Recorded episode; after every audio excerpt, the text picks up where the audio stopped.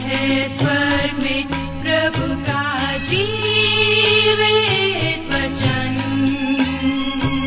सृष्टि निर्माता भी है यही वचन। नमस्कार प्रिय श्रोताओ, कार्यक्रम सत्य वचन में आपका हार्दिक अभिनंदन करते हैं। उम्मीद है कि आप भी आज का कार्यक्रम सुनने के लिए तैयार हैं। इन दिनों हम पवित्र शास्त्र बाइबल के पुराने नियम में से दानियल नामक पुस्तक का विस्तार से अध्ययन कर रहे हैं, जिसका मुख्य विषय है राज्यों का उत्थान एवं पतन। तो आइए आज के इस अध्ययन को शुरू करने से पहले मन की तैयारी के लिए सुनते हैं एक मधुर गीत। सारे जग में तेरी प्रशंसा, यीशु ही जीवन, यीशु ही आशा। सारे जग में तेरी प्रशंसा, यीशु ही जीवन, यीशु ही आशा। तू ही सहारा, तू ही भरोसा, संगीत तू ही तू ही है भाषा। तू ही सहारा, तू ही भरोसा, संगीत तू ही तू ही है भाषा। सारे जग में तेरी प्रशंसा, यीशु ही जीवन, यीशु ही आशा। सारे जग में तेरी प्रशंसा यीशु ही जीवन यीशु ही आशा।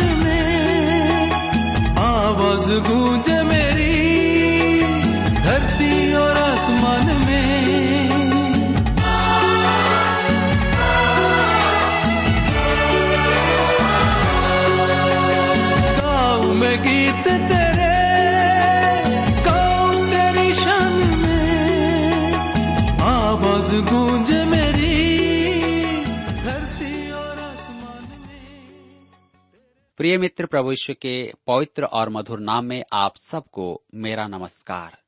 मैं आशा करता हूँ कि आप सब परमेश्वर की दया से कुशल पूर्वक हैं और आज फिर से परमेश्वर के जीवित और सामर्थ्य वचन में से सुनने और सीखने के लिए तैयार बैठे हैं। मैं आप सभी श्रोता मित्रों का इस कार्यक्रम में स्वागत करता हूँ। और अपने उन सभी नए मित्रों का भी, जो आज पहली बार हमारे इस कार्यक्रम को सुनने के लिए बैठे हैं। मैं आप सभी श्रोताओं को बताना चाहता हूँ कि हम सब इन दिनों बाइबल में से दानियल नबी की पुस्तक से अध्ययन कर रहे हैं, जो एक भविष्यवाणी की पुस्तक है। इतना ही नहीं, पिछले अध्ययन में हमने देखा कि नबुकद नेसर ने, जो बेबीलोन का राजा था, एक स्वप्न देखा और परेशान हो गया।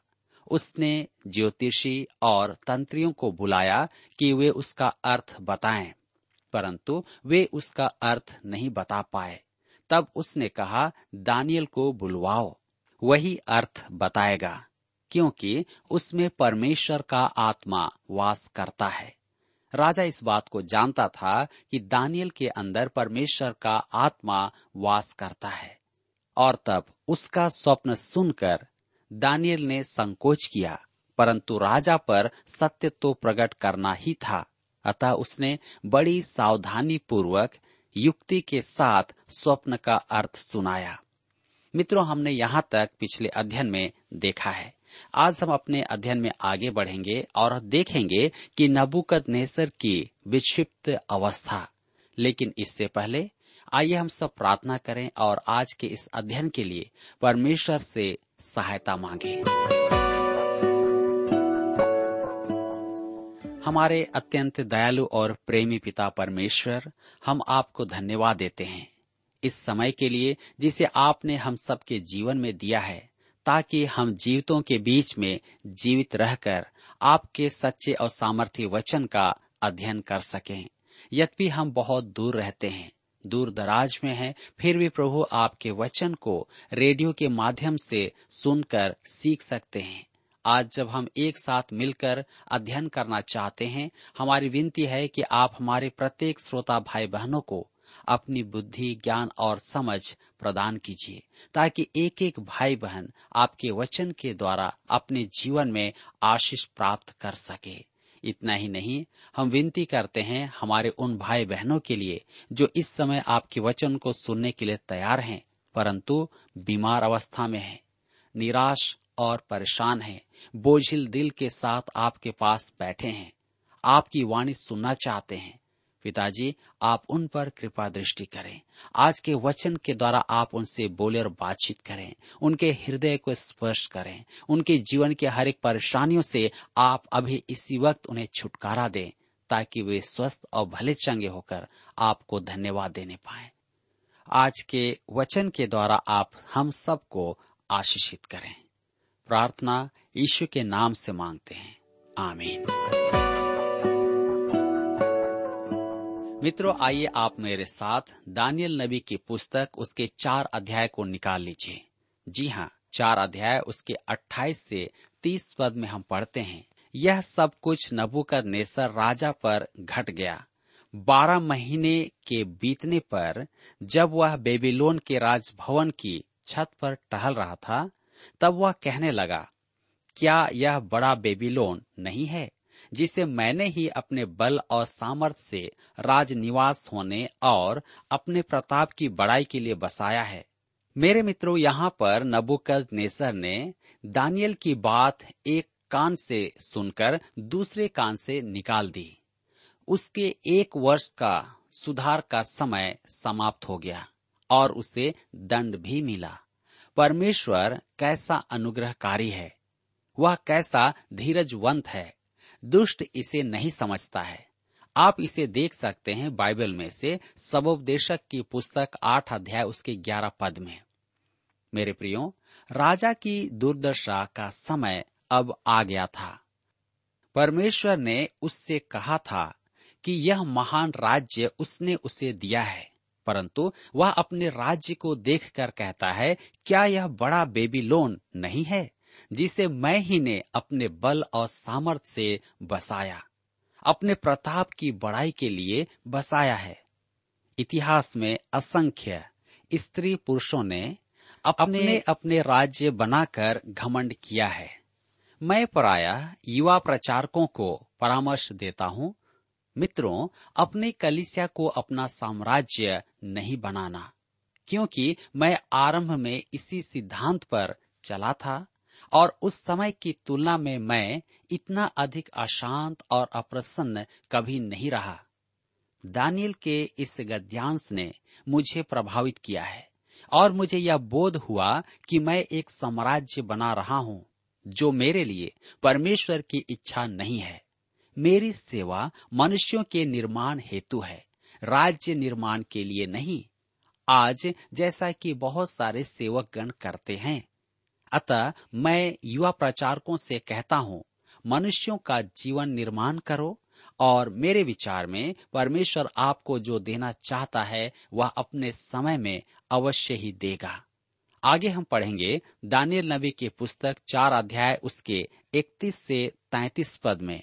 लिखा है, यह वचन राजा के मुँह से निकलने भी न पाया था कि आकाशवाणी हुई, हे राजा नबुकद नेसर तेरे विषय में यह आज्ञा निकलती है। राज्य तेरे हाथ से निकल गया और तू मनुष्यों के बीच से निकाला जाएगा और मैदान के पशुओं के संग रहेगा और बैलों के समान घास चरेगा और सात साल तुझ पर बीतेंगे जब तक कि तू जान ले कि परम प्रधान मनुष्यों के राज्य में प्रभुता करता है और जिसे चाहे वह उसे दे देता है। उसी घड़ी यह वचन नबुकद नेसर के विषय में पूरा हुआ। वह मनुष्यों में से निकाला गया और बैलों के समान घास चरने लगा।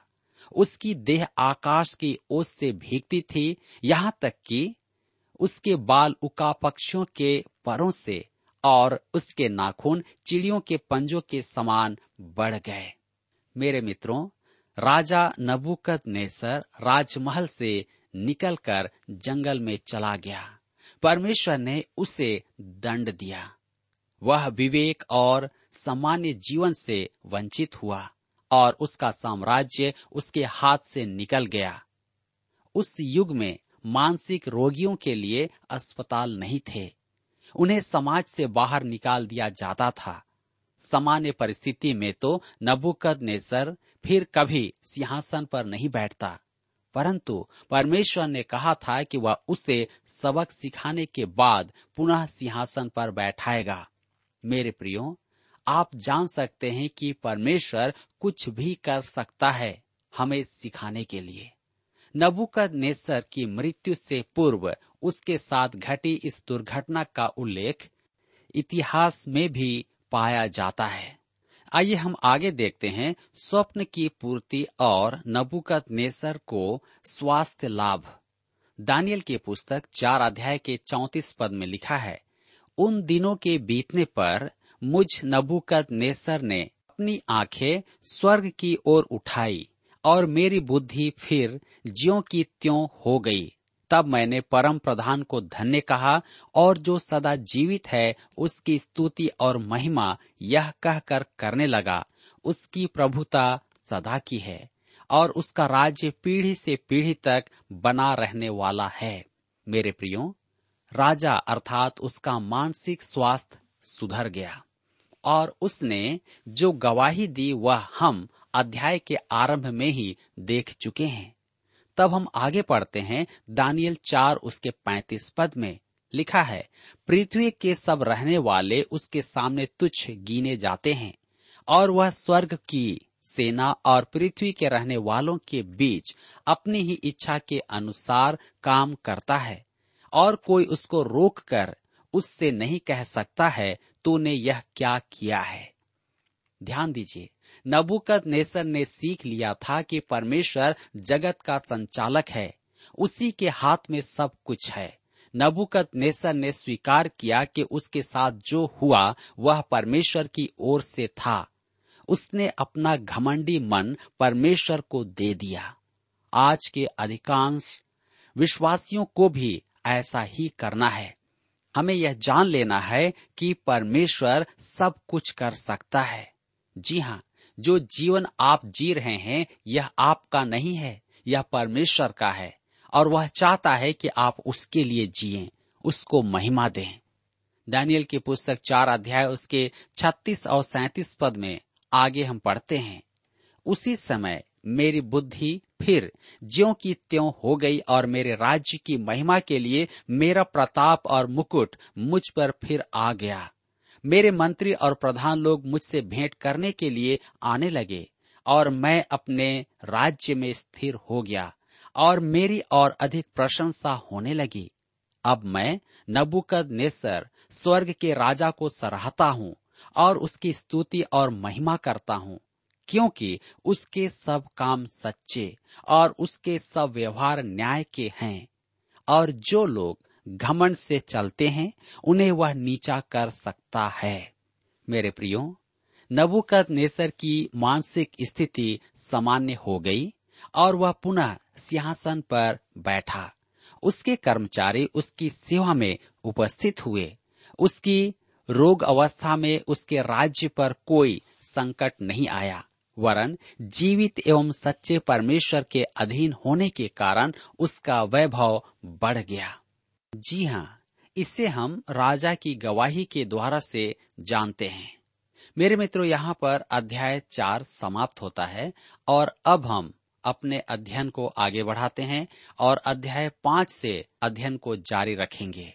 इस अध्याय का विषय है बेल शशर का भोज। दीवार पर उंगली से लिखा जाना, ज्योतिषी भाषा पढ़ने में असमर्थ दानियल राजा का उपहार अस्वीकार करता है। दानियल दीवार पर लिखा लेख पढ़कर सुनाता है और तब उसी रात बेबीलोन का पतन भी होता है।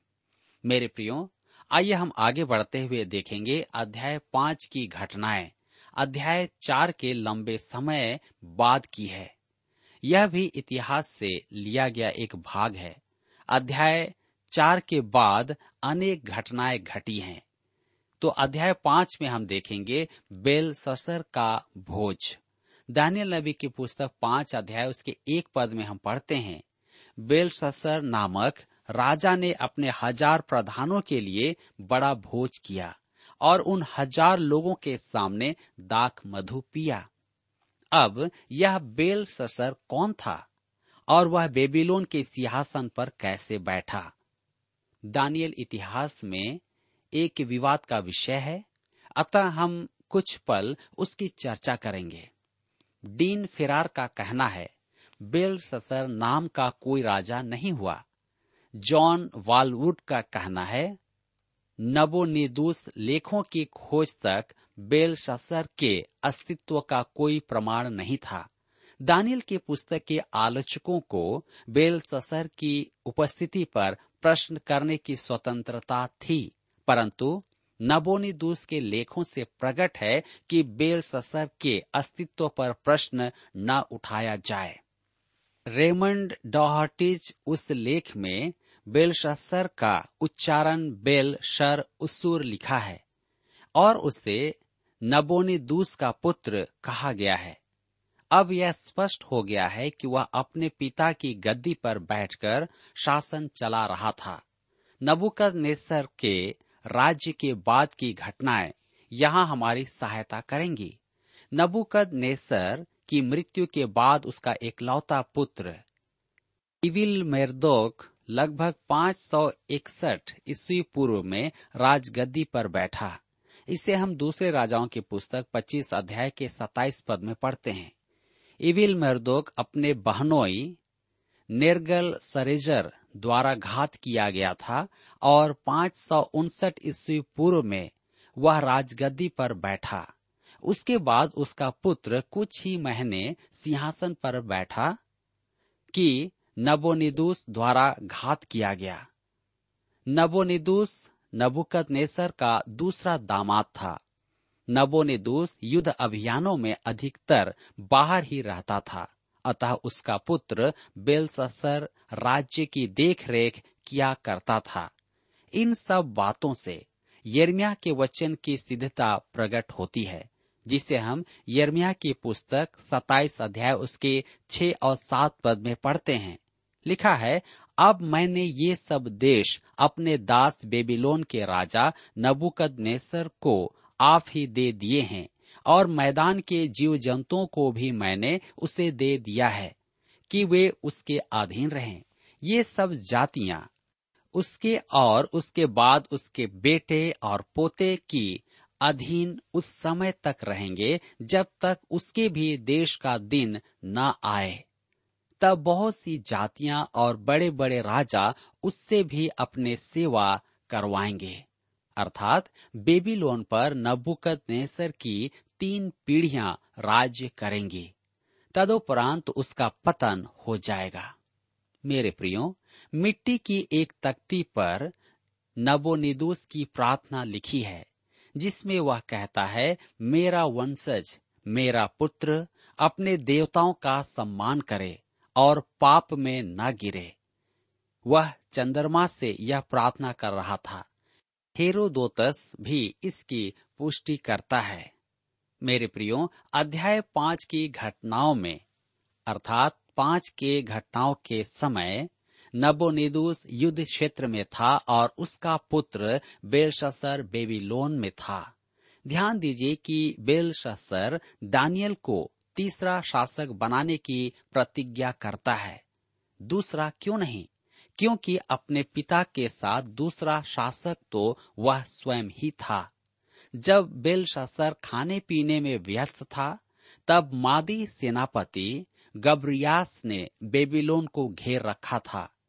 जीनोफोन यूनानी इतिहासकार कहता है कि मादी सेना ने शहर से निकलने वाली नहर का पानी मुख्य नहर में ही रोककर जल प्रवाह के स्थान को प्रवेश द्वार बनाकर बेबीलोन में प्रवेश किया था।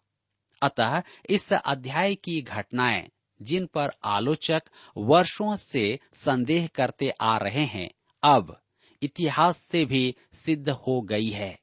इतिहास प्राय झूठ भी कह देता है, परंतु यहाँ परमेश्वर का वचन और इतिहास सुसंगत है। बेल ससर राजा ने अपने हज़ार प्रधानों के लिए एक बड़ा भोज किया और उन हज़ार प्रधानों के सामने दाख मधु पिया। इस युवक बेल ससर का अभिमान देखिए। बैरी बाहर खड़ा है और वह रंगारंग में मस्त है। शायद वह सोच रहा था कि बेबीलोन में बैरी के प्रवेश की संभावना है ही नहीं, क्योंकि वह दृढ़ गढ़ वाला नगर है। नबुकद नेसर ने शहर पनाह ऐसी दृढ़ बनवाई थी कि बैरी उसे कभी पार न कर पाए। ईंटों की बनी यह शहर पनाह क्षेत्रफल में पाँच वर्ग मील थी। उसकी ऊंचाई तीन सौ फुट और चौड़ाई चार रथों के साथ साथ चलने के लिए पर्याप्त थी। और वहाँ जल एवं अन्न का भंडार वर्षों के लिए था। पारात नदी की एक नहर नगर में लाई गई थी। बेलशसर का भोज बैरी के उपहास में या भीतर उपस्थित जनता के साहस को बढ़ाने के लिए था। लिखा है कि उन्होंने मदिरा पान द्वारा भोज का आरंभ किया था। आज भी मदिरा अर्थात शराब दुर्बल मनुष्यों को साहस बंधाती है, परंतु यह देश के लिए एक समस्या है। मुझे बड़ा आश्चर्य हुआ जब स्कूल, कलिसिया के अगुए और राजनेता नशे की समस्या के समाधान पर विचार करने के लिए एकत्र हुए। तो उन्होंने सभा का आरंभ मदिरा पान से किया था। यह कैसा पाखंड है। दुर्घटनाओं में मरने वाले अधिकांश जनों के रक्त में शराब पाई जाती है। आज हमारे युवा पीढ़ी शराब के अधीन हो गए हैं, नशे के अधीन हो गए हैं। शराब पर प्रति वर्ष करोड़ों रुपया खर्च किया जाता है। परिवार टूट रहे हैं। शराब के कारण अनेक राष्ट्र नाश हुए हैं। मैं ऐसे अगुओं का मान नहीं रख पाता, जो नशीली दवाओं की समस्या को दूर तो करना चाहते हैं, परंतु स्वयं शराब पीना नहीं छोड़ते। बच्चों को मना करते हैं, परंतु स्वयं उसी कार्य को करते हैं। मेरे मित्रों, यहाँ पर हम देख रहे हैं कि बेलसर ने शराब से आरंभ किया कि उसके अतिथि नशे में आकर भोज का पूरा आनंद उठाएँ। हम आगे पढ़ते हैं दानिल पाँच अध्याय, उसके दो और तीन पद में। दाक मधु पीते पीते बेलससर ने आज्ञा दी कि सोने चांदी के जो पात्र उसके पिता नबुकद नेसर ने यरूशलेम के मंदिर में से निकाले थे, उन्हें लाया जाए कि राजा अपने प्रधानों और रानियों और रखेलियों समेत उनमें पिए। तब जो सोने के पात्र यरूशलेम में परमेश्वर के भवन के मंदिर में से निकाले गए थे, वे लाए गए और राजा अपने प्रधानों और रानियों और रखेलियों समेत उनमें पीने लगा। मेरे मित्रों, नशे में वह ऐसा अभद्र व्यवहार करता है, जो उसका नाना कभी नहीं करता। नबुकत नेसर यरूशलेम के मंदिर को लूटकर सब पात्र अपने देवता के मंदिर में रखने के लिए ले गया था। परंतु जीवते परमेश्वर को स्वीकार करने के बाद, उसे जानने के बाद, उसने मंदिर के सब पात्र भंडार गृह में सुरक्षित रखवा दिए थे। मेरे विचार में, जब बेल शसर राजमहल में बड़ा हो रहा था, तब उसे उन पात्रों को छूने नहीं दिया जाता था। परंतु, अब क्योंकि वह सत्ता उसके हाथ में है वही राजा है। तो उसने उन पात्रों को निकलवाया और उसमें शराब पी। ये पात्र पवित्र थे, अर्थात केवल परमेश्वर के उपयोग के लिए अलग किए गए थे। बेलशस्तर द्वारा उन्हें काम में लेने का अर्थ था कि वह परमेश्वर को चुनौती दे रहा है। बेलशस्तर जानता था कि उसका नाना परमेश्वर को जानता था और उसकी स्तुति भी किया करता था। उसका आदर करता था, जैसा कि हम पद बाईस में पढ़ते हैं। तथापि उसने परमेश्वर के नाम को अशुद्ध करने का प्रयास जानबूझकर किया। यह परमेश्वर को उसकी चुनौती थी। नीति वचन की पुस्तक उन्तीस अध्याय के एक पद में लिखा है, जो बार बार डांटे जाने पर भी हट करता है, वह अचानक नष्ट हो जाएगा और उसका कोई भी उपाय काम न आएगा। मेरे प्रियो भोज का दृश्य भोग विलास और रंगारंग से भर गया था। सब कोई नशे में थे। मुझे अब भी याद है कि एक प्रचारक कहता था कि इस भोज में लड़कियाँ नाच रही थी। शराब के दौर चल रहे थे और वातावरण अट्ठासों से गूंज रहा था। ठीक वैसे ही जैसे रात की रंगशालाओं में होता है। परंतु धर्मशास्त्र में ऐसा कुछ नहीं लिखा है। मेरे प्रियो, यह बहुत ही गंभीर बात थी। हम आगे देखते हैं, दानियल की पुस्तक पाँच अध्याय के चार पद में लिखा है, वे दाक मधु पी पी कर सोने, चांदी, पीतल, लोहे, काठ और पत्थर के देवताओं की स्तुति कर ही रहे थे। वे नशे में थे, वे देवताओं को श्रद्धा अर्पित कर रहे थे सब देवताओं को श्रद्धा अर्पित करने में उन्हें एक दिन से अधिक समय लगता है। वे आराधना के रूप में पाप ओढ़ते थे और धर्म के पर्दे के पीछे निंदा करते थे। और तब क्या होता है कि परमेश्वर की उंगलियाँ दीवार पर कुछ लिखती हैं। देख राजा भयभीत हो जाता है। तो मित्रों, हम इसके बारे में अपने अगले अध्ययन में देखेंगे, क्योंकि यहाँ पर आज हमारे अध्ययन का समय समाप्त होता है। मेरे प्रियो, हम इस वचन पर विचार करें कि परमेश्वर ने एक राजा को राजगद्दी दी है, परंतु वह परमेश्वर की नहीं, परंतु अन्य देवताओं की उपासना कर रहा है और वह परमेश्वर को चुनौती दे रहा है। आज हम में से कई लोग अपने जीवन को इसी प्रकार से बर्बाद कर रहे हैं। नशे में हम अपने जीवन को बर्बाद कर रहे हैं। हमारे जवान भाई बहन नशे में अपने जीवन को बर्बाद कर रहे हैं। आज मुझे और आपको चाहिए कि हम इन जवानों के लिए प्रार्थना करें। हमारे जवान भाई बहन सच्चे परमेश्वर को पहचाने पाए, अपने जीवन से परमेश्वर को आदर देने पाए, क्योंकि यह जीवन परमेश्वर ने आपको दिया है अपनी महिमा के लिए। लेकिन आज आप क्या कर रहे हैं? मेरे प्रियो मुझे आशा है कि आज के वचन के द्वारा आप अपने जीवन में अवश्य ही परिवर्तन लाएँगे। इस वचन के द्वारा प्रभु आप सबको आशीष दे और आप सबकी सहायता करें।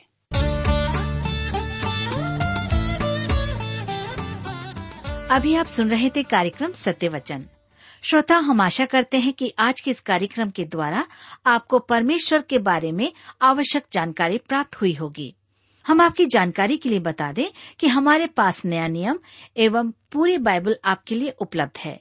यदि आप इन्हें प्राप्त करना चाहते हैं तो आज ही हमें इस पते पर लिखें, कार्यक्रम Satyavachan T W R India, post box number तीन एक सात, लखनऊ, दो दो छ शून्य शून्य एक, उत्तर प्रदेश।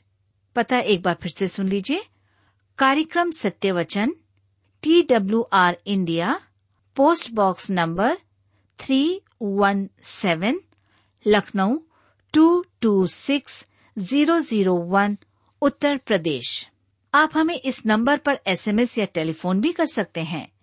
हमारा मोबाइल नंबर है zero nine six five one four double three three nine seven एक बार फिर से नोट कर लें। शून्य नौ छ पाँच एक चार तीन तीन तीन नौ सात। इसके अलावा आप हमें ईमेल भी भेज सकते हैं। हमारा ईमेल आईडी है Hindi T T B at T W R dot I N Hindi T T B at T W R dot I N और अब इसी के साथ कार्यक्रम का समय यहीं पर समाप्त होता है। अगले कार्यक्रम में आपसे फिर भेंट होगी। तब तक के लिए हमें आज्ञा दीजिए। नमस्कार। प्यार तेरा मसीह ज़िंदगी